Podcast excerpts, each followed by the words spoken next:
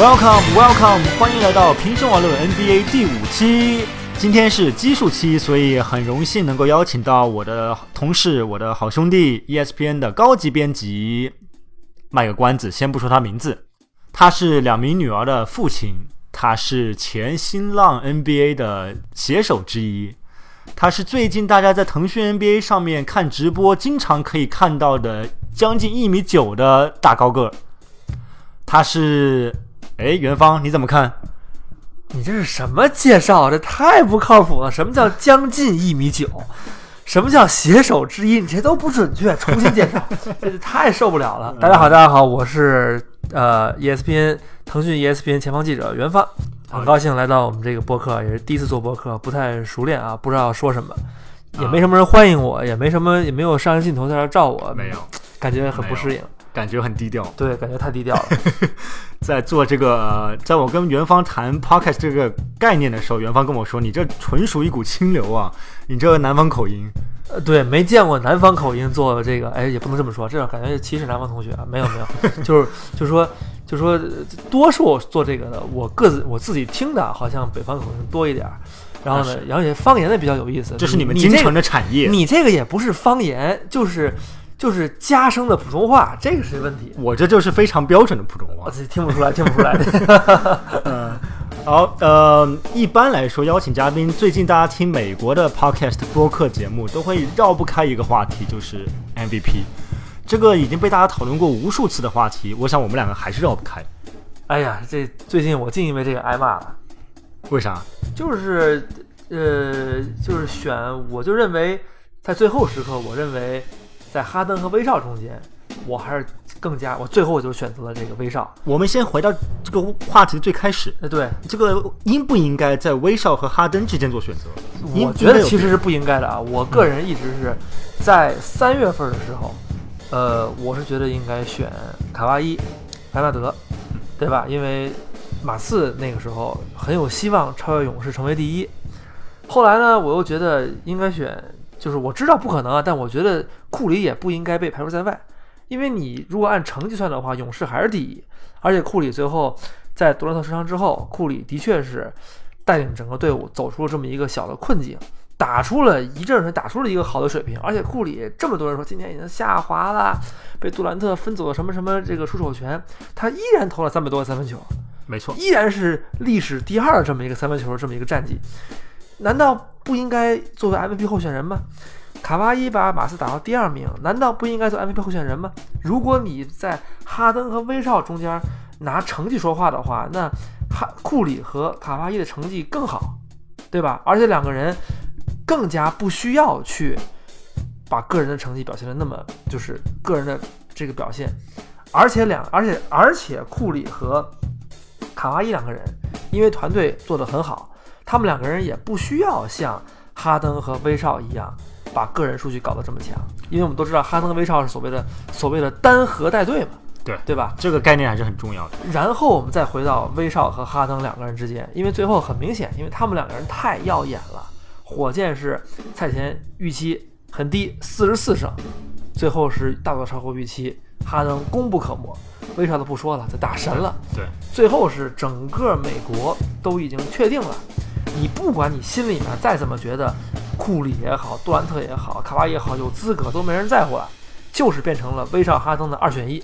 你跟很多美国记者打过交道，到底有没有美国记者是不选哈登和威少的？在三月份的时候是有不少人这么选的。我三月份的时候，我们跟很多记者在聊天，在说你选谁，你选谁的，在讨论，很多人都是要选卡哇伊的。呃，但是呢，到三月底的时候，也都是统一变成威少哈登二选一，而且开始时候很多人选哈登，最后呢，这就是为什么我挨骂，因为我在微博上说了，我说我的观点其实我表述的也不清楚啊，我说最后说我看那个有一场比赛快船嘛，打这个火箭打快船的时候，当时是火箭试验阵容。然后哈登他们反正就输了嘛。然后我说这个这个哈登这个防守啊还是有问题。我说最后时刻哈，大家都慌了神了。其实记者怎么选也不知道，标准是多变的。有的人这么选，有人那么选，其实都有理，没有人有错。那这个时候就是变成了一个情感的选择，最后就是所谓一念之差。最后时候，威少连续两场打奥兰多和打丹佛神作，对不对？对道兰多是三分进加时，对吧？对加时又是力挽狂澜，打绝情那么一个三分球，就最后时刻，在你不知道怎么选的时候，威少给你是锦上添花。哈登呢，那个时候手腕有伤，这是事实。火箭呢，成绩也已经稳定第三名了，再打也无无益，试验阵容这也是事实。但你说最后时刻，如果你是投票人，如果你真的不知道两个人该怎么选的时候，你是不是会因为一些微小的一些可能不公平的状况，改变你的这么就是在在毫秒之间，对吧？我给你举个例子，就好像你在买车的时候，我们先会上网看很多数据，对对对，比方说这个车的这个排排量如何，然后它的这个每百百每一百米加速如何。啊，，就各种数据，对各种数据。对对对但最终决定你买哪辆车，还是你去车行看过它的外表，实际上驾驶过它了，回到家里面闭上眼睛想一想都，不一定，可能是你进车行的时候，那个销售是不是热情，对对对，天气是不是好，有非常多的细节决对，定有。很多很多这东西，就是记者也是人，投票也是人，有很多东西就是球迷啊，或者说我们每个人站在这个讨论的时候，感觉啊这样那样，很多理都可以说，但是真正到那一刹那时候，真给了你的时候，对吧？你越尝试去公正。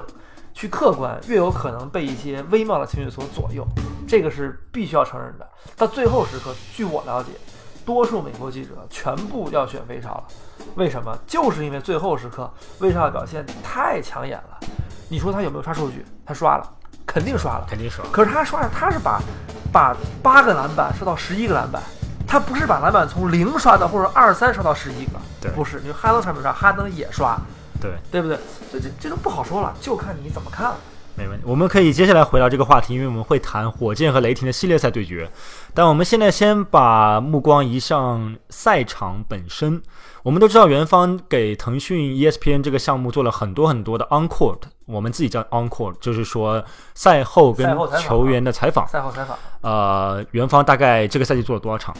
哎呦，这数不清了，呃，这怎么着得有四五十场、四十场、三十，是不是想不想不起来了，数不清了，这个挺多元方相当于 NBA 一个替补球员的上场上场次数。差不多，嗯差不多，差不多。那呃这个问题很难，我知道，让你选出一个你心目中比较印象深刻的呃经历，这个非常困难。但是给我们介绍几个吧，聊聊几个球员吧。不是不是，首首首先我要先说一点啊，就是呃很多球迷不知道哈。首先这个作为赛后采访记者，很多人会觉得，哎，你是不是你很厉害啊，拉了这个拉了那个？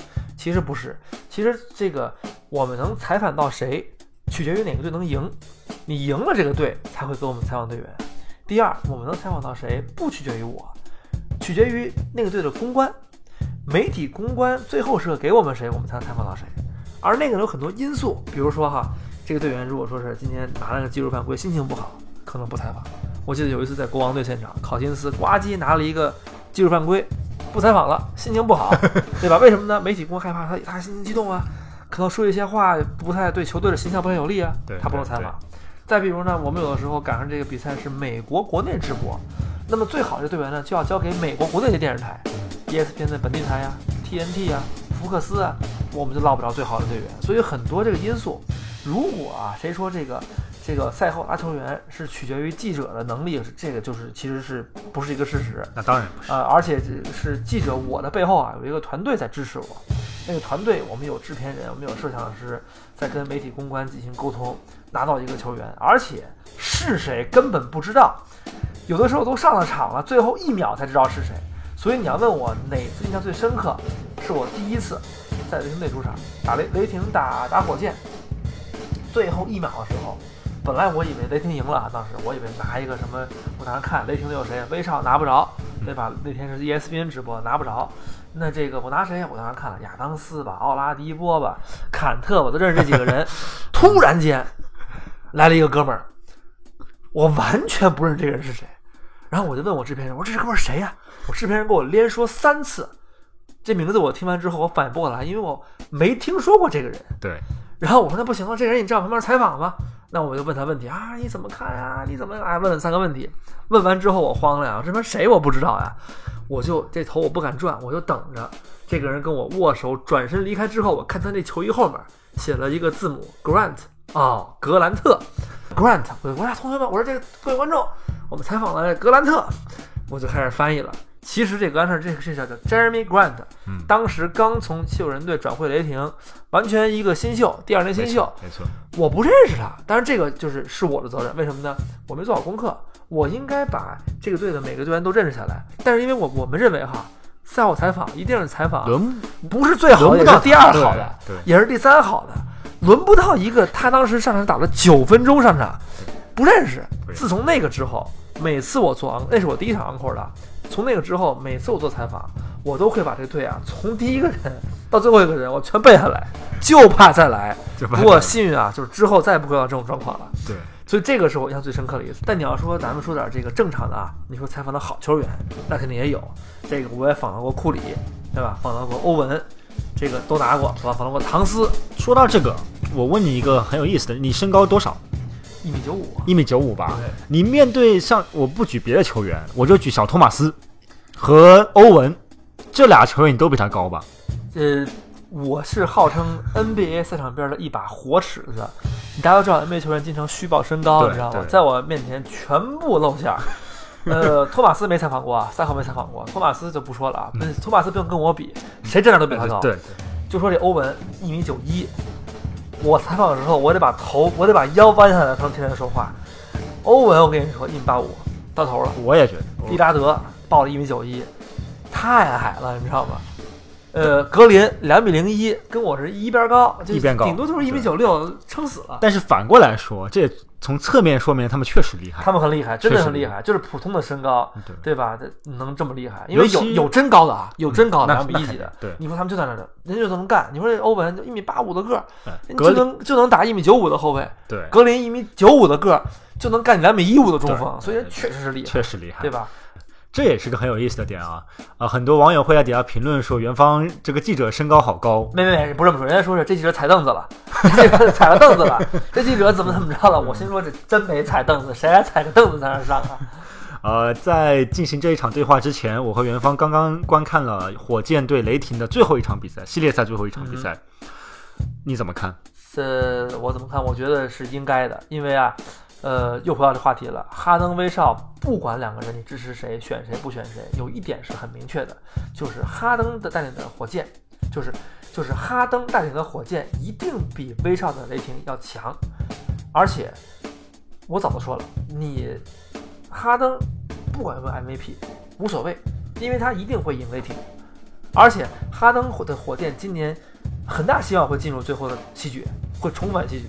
而威少呢，他很明显，雷霆队不可能走过西部第一轮，他自己必须要玩命拿成绩，玩命把自己这个气儿一股劲儿憋在心里这股气儿给他发出来。所以啊，一比四，我预测就是一比四。你什么时候预测？我我就在比赛第一场结束之后，我说一比四，啊我觉得他会扳一场，就这样，所以我觉得是非常合理。火箭队比他强，你威少你在你拿一百分儿也赢不了火箭，因为这个你这个队确实没有火箭队组织更好一年下来了你也没人打得好。但是我觉得雷霆队陷入了一个死循环。怎么说呢？很多人说威少没有好队友，所以威少打得那么努力，数据那么华丽，带着球队进入了季后赛。但反过来说，又是因为威少占用了很多资源，他并没有很有效的调动起全队的能力，调动起全队的资源。就这个死循环左右都都说得通，但是我个人认为，威少的打法以及他抢占资源的这种意愿，导致了雷霆队员到了季后赛这种强度非常高的比赛的时候无所适从了，不知道做什么。比方说以前在常规赛的时候，我们都知道亚当斯有的时候经常把篮板让给威斯布鲁克，嗯，发生过这样的事情。对，但到了季后赛的时候，你你还敢让篮板吗？谁敢啊？你一让的话，对面一个箭步冲过来就是一个进攻篮板，经常发生这种事情。你刚才讲就是说威少想去占用更多这种出手资源、球权的这种意愿，呃，这个我觉得有点不准确，因为威少肯定是有哈，因为你不觉得雷霆队全队从教练到队友，他们也有这个意愿吗？他们也希望给威少，没错，不是威少自私啊。当年科比发生过，科比想抢占球权，别的队员其实不高兴，对吧？对，威少这是整个城市都希望他抢占这个资源。没错，每个所有球迷，我在菲尼克斯看他打球，球迷觉得你为什么要传球亚当斯？有有一个画面我记得非常清楚，明明有一个队友在，应该是萨博尼斯在底角埋伏着，大空位，亚当斯就做出了一个正确的决定，把球传给了萨博尼斯，没有传给威少。所有的球迷铺天盖地的嘘声就来了，嘘亚当斯。对对，所以就说，所以就说，怎么说呢？还还是杜兰特离开啊，对这个城市对威少影响太大了。他至今其实无法走出这个阴影，不能阴影，就这个影响他走不出来。他没法，因为这个队变弱了，没有新人来，奥拉迪波来了，没有那么大的这个意义，没有那么大的这个奥拉迪波来，我很讨厌奥拉，起不到那么大的意义，对不对？你让威少一个人怎么办？不是，你说谁愿意去 OKC 啊？我每次一说去，你跟我讲讲 OKC 这个俄克俄克拉荷马城是个什么样的城市？就是每次一说去采那采访，我都头大，你知道吗？真的不知道在那干什么，就就是就是饭都没得吃，想吃个中餐都找不着几家。你本来想你我本来想你说几句好话，还可以类比一下国内某个城市，你这么一说不好类比。没法，你说这些球星都是二十来岁，年少多金。对吧？打完球，你说人干嘛去？对不对？读书去吗？在纽约和迈阿密就有事情干了，对不对？你看洛杉矶，你还能能干嘛？你看每次詹姆斯去洛杉矶打球，干嘛去那那？能带一家子去玩啊，对吧？享受啊！一去 OKC，走走走没没人跟着去，赶紧打完赶紧撤。而且 OKC 最好的酒店，当趟最好的酒店希尔顿闹鬼。很多 NBA 球员都不去，对对吧？就这个城市，你有多么的，真的是有点有点不容可怜了，不容易。那那儿那儿的人就感觉是在美国国内相比啊，跟洛杉矶、纽约比的话，那就属于面朝黄土背朝天那种感觉。没错，对吧？这个鹅城相当于是，其实从功能性来说，它是一个油田，它是一个挖掘了石油的地方，所以从在这建的城市。嗯，除此之外，真的没什么。都是为油工服务的。对对，雷霆队这个这个老板也是做油的，对吧？所以你说威少能怎么办？对吧？所以雷霆队能怎么办？你明年还是很麻烦，他还吸引不到大牌球星。对，说起大牌球星，杜兰特离开了，那我们再来聊聊勇士队。我觉得，我个人的观点是，我很不喜欢看勇士队打球。我不知道你怎么看，因为我觉得，我不知道，我就是一个。跟很多球迷一样，我不太喜欢看到超级强队，这就好弱者，这就好像我看那个漫威的漫画的动画片，对吧？喜欢激烈对抗。我喜欢看那个两个队之间实力均衡，然后激烈对抗。我不喜欢看五个超人打一个蝙蝠侠，那没意思。呃，我个人还是非常欣赏看勇士比赛的啊。首先，就勇士比赛打得好的时候，这个他们这个比赛的方式，勇士之所以受欢迎，就是因为库里三分，三分啪啪投的很很，这种方式跟别的队不一样。对吧？进攻很华丽，对吧？再一个球星很多，对吧？第二一个呢，你说他要每场都赢三四十分，这个是不好看。可是今年的勇士啊，其实并不是这样，尤其是在三月就是做完受伤之后，他经历过困难呀，那会儿都感觉不行了呀，对不对？元芳有一个理论让我之前觉得耳目一新，就谈到这个杜兰特受伤的情况，元芳认为可能是好事儿，必须是好事儿，事实也是好事儿啊，因为勇士这个队太顺了，去年为什么输给骑士？因为骑士队一直经历困难，一会儿詹姆斯又闹不高兴了吧，一会儿乐福受伤了吧，欧文受伤了吧，各种各样的。所以最后时刻，勇士不怕口不是骑士，所以最后时刻，骑士不怕口水，骑士不怕伤病，骑士不怕各种各样的这种压力。勇士没经历过啊，勇士是七日三胜，天之骄子，一路这个狂欢。哎，季后赛库里先是膝盖扭伤了，最后总决赛格林禁赛了。这个队没法处理情况，今年呢，勇士不一样了，对不对？对，杜兰特伤了，对吧？你看这两天这科尔，科尔又伤了，是吧？科尔就就又病又不行了。然后呢，这勇士其实有一点哎，被被争论了，被外界批评了。伤后首次三连败，近三年，没错，对不对？这个状况一下就不行了。当时我说这是好事儿，这个队必须经历困难，必须经历挫折，才有可能。在总决赛、季后赛这种高强度的这种竞争下，在遇到状况、遇到问题、遇到争议的时候能挺住，所以今年我特别看好勇士队重新夺冠，因为他们今年遇到了足够多的困难。我也同意你，我觉得勇士夺冠可能性非常非常之大，但是我们还得讨论为什么？因为季后赛总得有人跟勇士掰掰手腕吧。总得有那么一支球队给勇士制造点麻烦吧。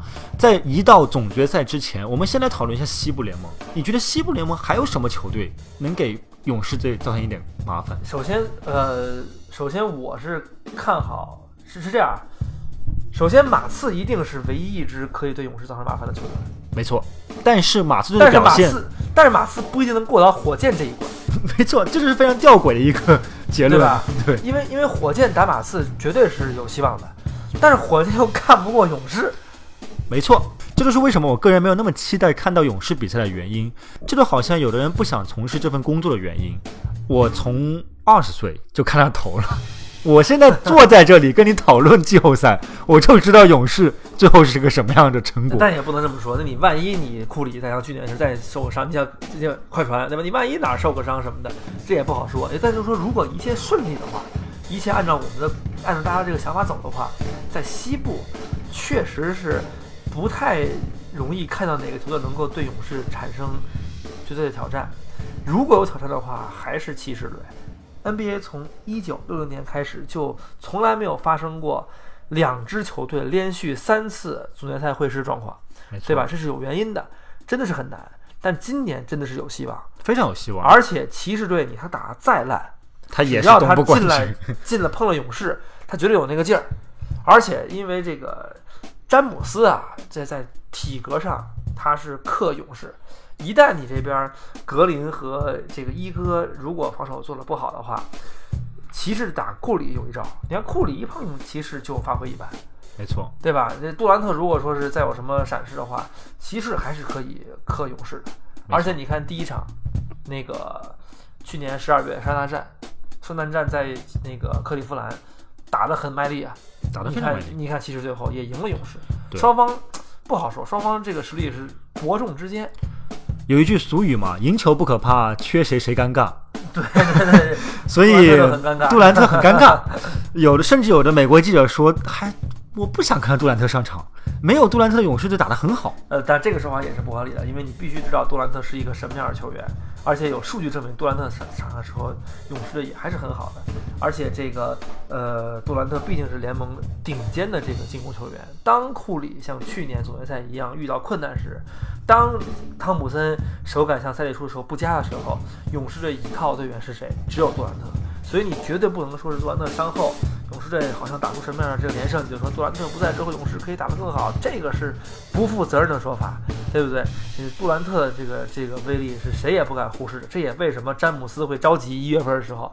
跟骑士队闹，对不对？说你看那边有杜兰特了，我们有谁啊？我们这的这我最后找来了格隆威廉姆斯，感觉开始挺幸福，现在也有点问题，所以所以的这个怎么说呢？就是勇士和骑士啊，我是希望他们两个人再碰一次，没有伤病，没有竞赛，好好再干一次。那个时候，这个竞争一定是棋逢对手，将遇良才。我们最后补充最后一个问题，科尔教练的受伤，在我看来是一大转折点。你觉得麦克布朗，我们都熟悉的科比的好朋友，以前呃也是詹姆斯的好朋友，詹姆斯帮助他过关斩将的时候，有一场比赛他抱着詹姆斯的亲额头啊，那叫一个亲。那麦克布朗这名教练可不可以带领勇士队度过一些难关？布朗的优点就是说，布朗和球员的关系其实是很好的。没错，呃，跟霍华德不说了吗？那个例外亲詹姆斯额头嘛对，对对，这个这个呃，你赶上詹姆斯、科比这样不好办的。但你说勇士这个队啊，特点就是特别的和谐，队员之间关系特别好。这个队的整个全队这个氛围已经有了。布朗需要做的仅仅是不要毁坏它就行，顺毛驴，继续来。换成我也能执教，我跟你说，这勇士队的这个状况，就换成你，咱俩上，嗯，赢个几场没问题。我建议你下次啊，如果遇到了麦克布朗在上赛场上面，告诉他我们汉朝有一个哲学叫无为而治。哎哎哎，这这个说的很好。麦克布朗我还真认识。麦克布朗这个前两天三月份的时候去奥克兰的时候，我呃马克思皮尔斯、麦克布朗还有麦克布朗的女朋友在一起还吃了个饭，嗯，吃了什么什么餐？呃吃的西餐。然后麦克布朗的女朋友，我跟你说爆个料，在读大学生，十九岁，大二学生。而且是美国 NCAA Division One，就是最高级别的网球运动员。当时我一看，我心里的一个想法，嗯，我说，美国这也是傍大款啊，这也是，对，这刘强东听得心里面一暖。对，肯定而且他比这个还过分呢。这麦克布朗，对不对？你这这么这么大岁数一哥们儿，而且也有还有而且有孩子，是是是，对，强东哥还是一个哎，强东哥自己奋斗，没有孩子没有孩子，之前对吧？麦克布朗有有俩还是仨孩子了，你知道吗？带着一个女友过来跟我们一起吃饭，当时我一看，我的心里哎。元芳有点羡慕，这个我我不羡慕，我丝毫不羡慕。我有一个，我不是你你不要挑拨我的家庭，我只觉得这个这个这个中美的社会是一样的。